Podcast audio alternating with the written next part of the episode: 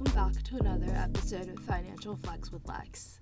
It's been a long time since you guys have last heard from me, about like five months, but like I said in my previous episode, life got a little crazy, so I'll just start with giving you guys a brief update. So, I got married last night, not last night, but last month. Started a new job about four months ago and also moved into a new part of town with my new husband. So much has happened within a year, and it's kind of crazy to look back and see where exactly I was like a year ago. And it's just so funny that when you're in the midst of a rough situation, you can't really see the other side. But as soon as that rough patch has ended and things are right in your world again, you can look back and see how everything kind of just like worked itself out despite the difficulties. Which brings me to today's topic. Um, so, this episode's going to be a brief one, but hopefully a meaningful one.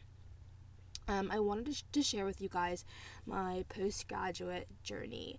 Um, so, this year it'll be three years since I've graduated um, from college. And so, you know, right now is a season where everyone's graduating and everyone's like so excited about the next chapter in their life. And whether it's continuing on with your education or diving right into the workforce after school, um, it's all just a really, really exciting time. So for me, getting my master's was something that I had thought about here and there. It had always been something I kind of toggled with in my head like, should I get it? Should I not get it? But I never really took the time to sit and think about what exactly that would look like for me. Like, okay, what would I go and get my master's degree for? Like, where would I go? Um, things like that. So I never really took much time to think about it.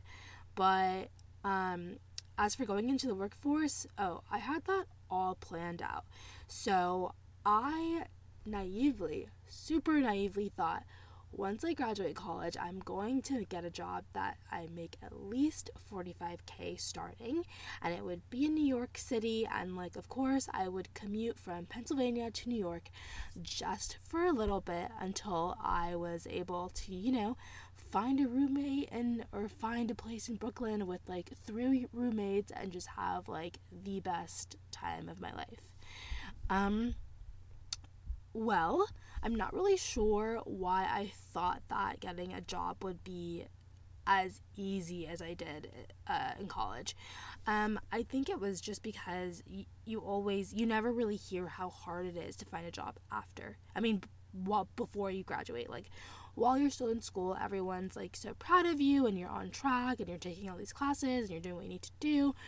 And like, there's no real like I mean, unless you just have like really blunt people around you, but everyone's just kind of like, oh my gosh, congratulations, you're doing so good.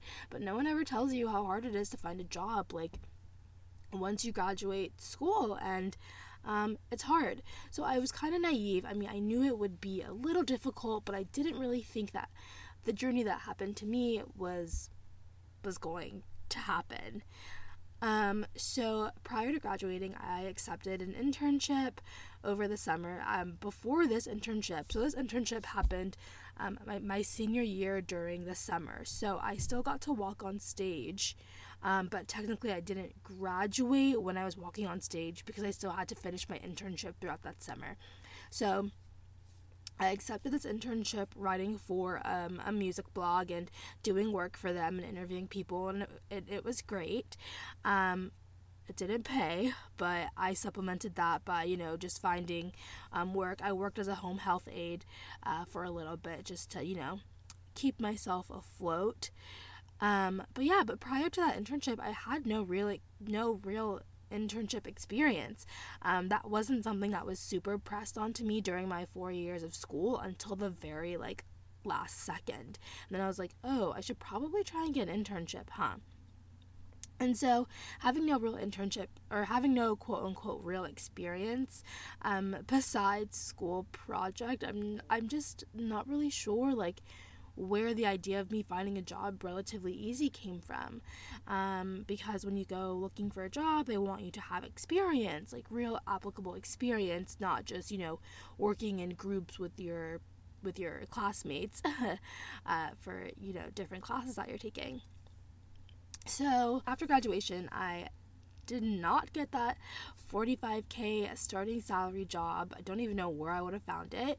Um, so I ended up working as a home health aide and then interning um, in Pennsylvania. So for $10 an hour, I was getting paid to be a companion to the elderly whom I love. I just love them so much. But, and also cleaning up their poop, which I did not love as much. Um, so about maybe three months and after graduating i decided to move back down to georgia because i figured where i was living in pennsylvania it was super small area. There wasn't really much around me. I mean, New York and Philadelphia were relatively close, but I was applying to hundreds of jobs a day, you know, sending out cold emails, doing what I needed to do, but I, it was crickets. Wasn't hearing anything back. So I figured if I moved to Georgia, I'd have a better chance of landing something. And it went even better than I expected. Not really. So I ended up working as a sales associate at BB's at the Mall of Georgia, and I literally was working for $7.25 an hour. Yeah, minimum wage. And I was lucky if I got 15 hours of work that week. It was pretty rough. I'm not even sure how I got through that time making $100 paychecks, to be honest.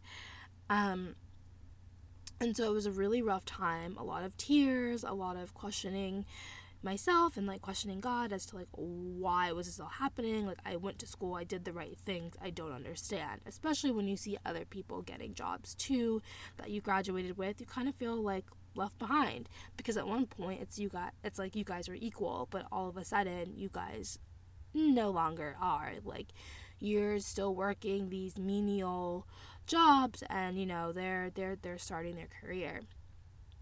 But eventually i think for me the most important thing for post graduation and not you know of course like you you get into your dips and you get into your down days but was i think the most important thing for me was to like never stop showing up for myself um, you know, there were days where I didn't want to get out of bed, or there were days where I was like, this is just stupid. Like, how could this happen?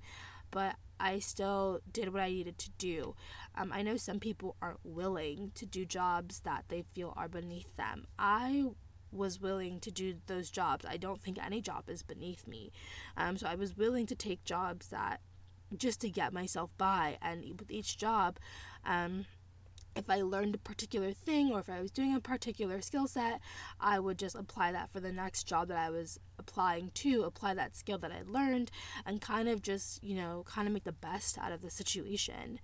Um, I was doing what I needed to do to ensure that I wouldn't be stuck in the same place six months from now, or a year from now, or two years from now. The way my mind works is that I think in like large timelines.